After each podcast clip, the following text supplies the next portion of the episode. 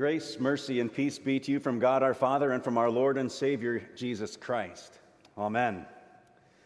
This letter of to the Hebrews was written to encourage Christians as they were in a, a time of, of trial or struggle. And it does so by focusing their attention on the work of Christ, and that through him we can draw near to God and we can draw near to one another. And we're called to draw near for three purposes to learn, to grow, and to serve. Now, as we've been studying and talking about the, the vision for St. Luke's in the future, we've lifted up this mission as being so important to awakening hearts in every generation to the power of life in Christ. And if we're successful in that mission, we will see that the signs and the marks of a transformed life of freedom, of joy, of sacrifice, and of renewal. But how do we accomplish that? We have three strategies. The first one we talked about last week that the worship gatherings, what we're doing right now. And the second one is the focus of our time this morning spiritual formation groups. Now, this strategy is a little bit more aspirational than the one we talked about last week. Now, we do have some programs that currently already address this strategy, such as our, our catalyst groups, we still have much work to do to make all of our groups on campus more catalytic in nature, to be a place where everyone can connect in such a way to learn, to grow, and to serve. And it's important to ask the question at the very beginning today do you ever feel alone or disconnected or isolated?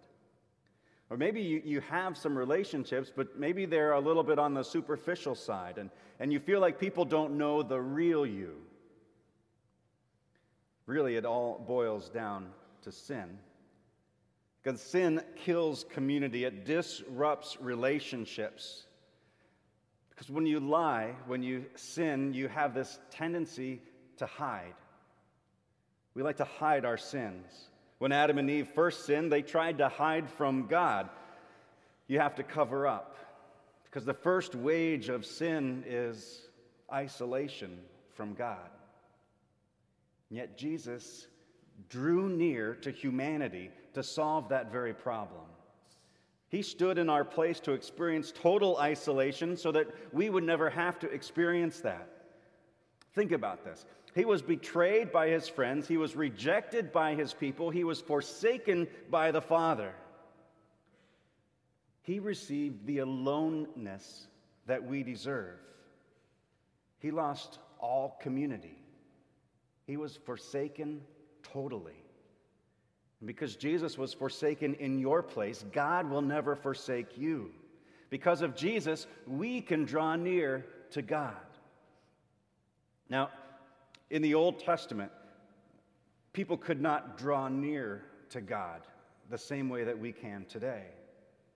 Verse 20 mentions the, the holy places, which brings to mind the Old Testament idea of the, the holiest of holies, right? That special place in either the, the tabernacle or the temple where only one day a year, on the Day of Atonement, the high priest, after cleansing himself, would carry the, the blood sacrifice to cover the sins of the nation. Just one day a year. To be in that full presence of God behind the curtain. But the rest of the worshipers could not draw near to God in that same way. And so Jesus created a new way for us to draw near into God's presence by the means of his blood. Now, it's quite new because it's completely different from the way through the curtain of the temple or the tabernacle, and it's living since it is the way to eternal life with the living God. See, Jesus is our high priest, the priest of God's people. And we can only come into the presence of God with Jesus accompanying us. Together, we can draw near into the presence of God. We can draw near and experience this transforming presence of God in our lives. Through Jesus, we have access. Verse 22 says, Let us draw near with a true heart and the full assurance of faith, with our hearts sprinkled clean from an evil conscience and our bodies washed with pure water. That sounds just like what the chief priest would do before entering into the holiest of holies. And the sprinkling brings to mind our, our own baptisms, where we are washed clean by the waters of those baptisms and, and made fresh and new. Paul writes to the church in Rome in chapter 6 baptized into his death, and therefore we are raised to a new life.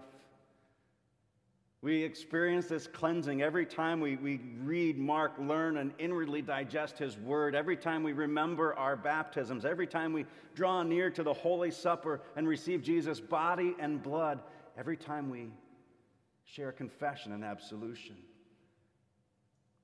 when we share God's Word with one another,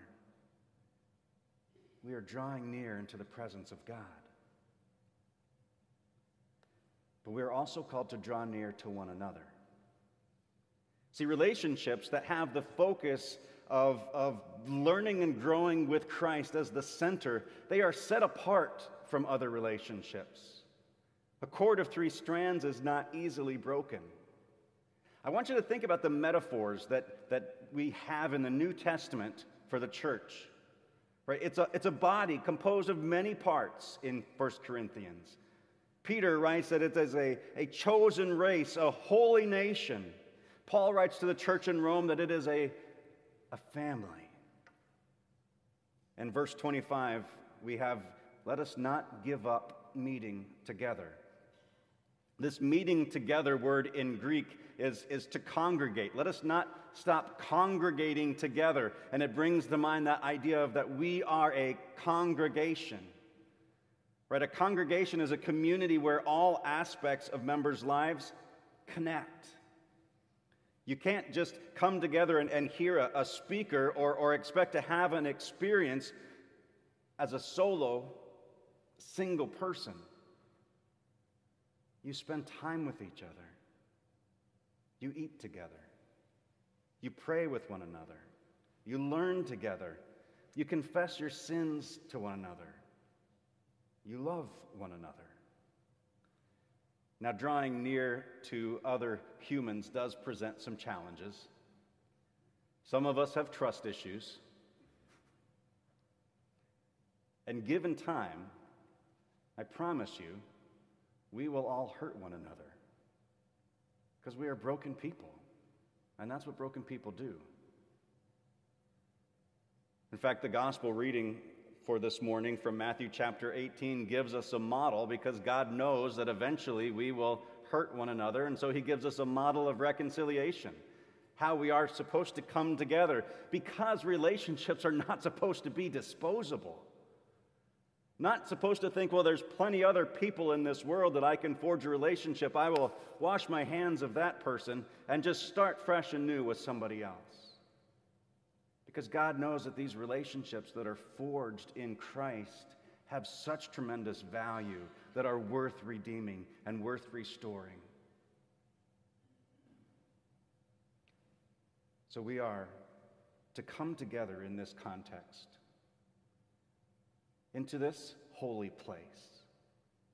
Not the holy place of the sanctuary, but the holy place of people coming together to learn, grow, and serve to come into that place and cherish it.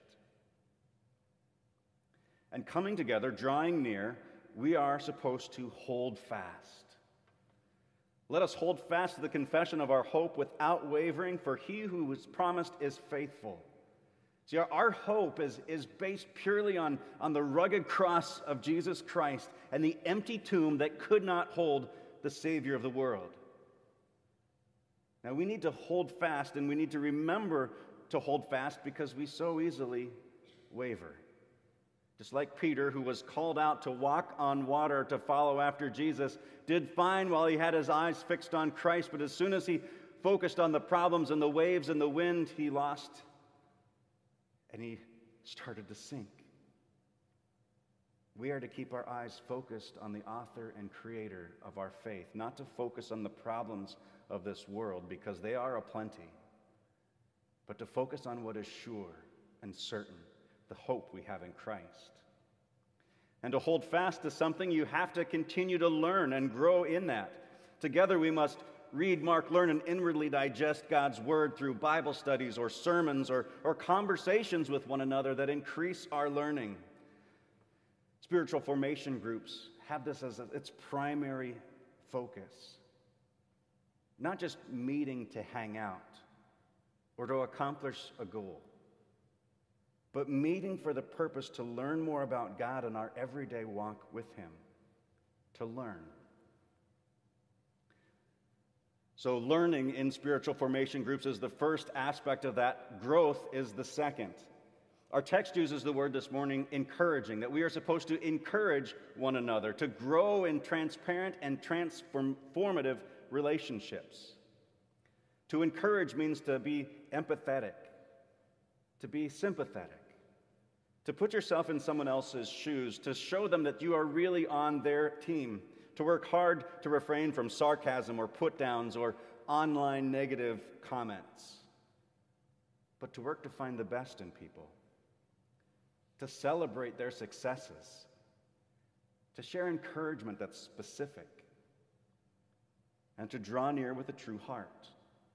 I think this is a great way to picture people gathering together for small groups or, or any other groups that you are a part of to come to, together to be transparent, to be vulnerable. And you can do so with this confidence because you know who you are in Christ. You know that you are in a safe and loving environment. You know that you are a forgiven child of God, just as the, the person is across from you. This is a new and living way to deeper, more meaningful, more transformative relationships. It's that deep spiritual friendship between brothers and sisters in Christ that you give permission for others to enter into your life. Just as the chief priest would walk through the curtain to get into the presence of God, I encourage you to open the curtain of your life to let others see the real you. That you can op- be open about your hurts and your problems and your needs. That you can hold one another accountable to really get in See, a transparent relationship affords the opportunity for transformation. Superficial friends cannot offer that kind of change. So we are to learn and we are to grow and we are to serve, to spur one another on, in the words of our text this morning. Let us consider how to stir up one another, to spur one another on to love and good works. Now, spurring is a strong word for encouraging or provoking in a positive way. It literally means to irritate one another. See, the horse is certainly irritated by the spur of the cowboy, but that's how the cowboy coaxes the horse to better performance. Now, I didn't have a lot of information about this, so I, I, reached out to an equestrian friend of mine, and, and she let me know that spurs are used to enhance the rider's cues that are given with the rider's leg. With show horses, they use the spurs to, to lift the horse's belly, which in turn rounds the horse's back, which lets them kick out and develop speed to engage the hindquarters and move forward. Spurs are also used to encourage the horse to move forward or away from the rider's leg, depending on how hard the rider kicks or lifts in a rolling motion. The rowel de- determines how fast the horse moves. You see, while we do need encouragement, those positive, gentle, soft, encouraging words, sometimes we also need a sharper word. If you don't have people around you who sometimes you allow to sharply confront you, you're not going to grow. Now, this takes a trusted voice. And it also takes, in your part, a, a humble heart to consider how valid these comments are. And that takes great wisdom. See, we need people like this to spur us on to get our faith life off the couch and out of the pews and into new areas of living out our faith. So I want to present to you a, a call to action this morning. Because it is very, very clear that spiritual formation groups are already occurring to some degree. Our, our catalyst groups are a great beginning to this but we're not where we need to be. Because I think you could come to St. Luke's every single week, pat yourself on the back for attending church, and also not connect with other people. See, if you're just having uh, an individual devotion time and a couple of minutes every day, and you think that's going to change your life, it's not. John Wesley was often heard to say the Bible knows nothing of solitary religion. See, we're really not following this text unless we're in a small group or much more deeply cemented into a Christian community. Spiritual formation groups are going to be so critical to accomplishing our mission. They are a prime strategy. Whether you're in a catalyst small group or not, everyone needs to be connected to a spiritual formation group. Now, if you are a part of a spiritual formation group, I want to give you this challenge. Here's your call to action pull that curtain in your life and allow your small group to come in, to know the real you, to know your struggles, and give one another authority to hold each other accountable where you need to, to be encouraging, and when necessary, to spur one another along. Now, if you're not a part of a small group, catalyst group, but you are a part of some other community here at church, whether it be in the choir or, or any other type of ministry gathering that comes together, your call to action is to make that group more catalytic. To make that just not just a place where you come together to accomplish something, but that you learn and grow and find opportunities to serve to deepen the relationships you have with the people in that group. Amazing things happen, transformation happens. May the peace that passes all understanding keep your hearts and minds in Christ Jesus our Lord. Amen.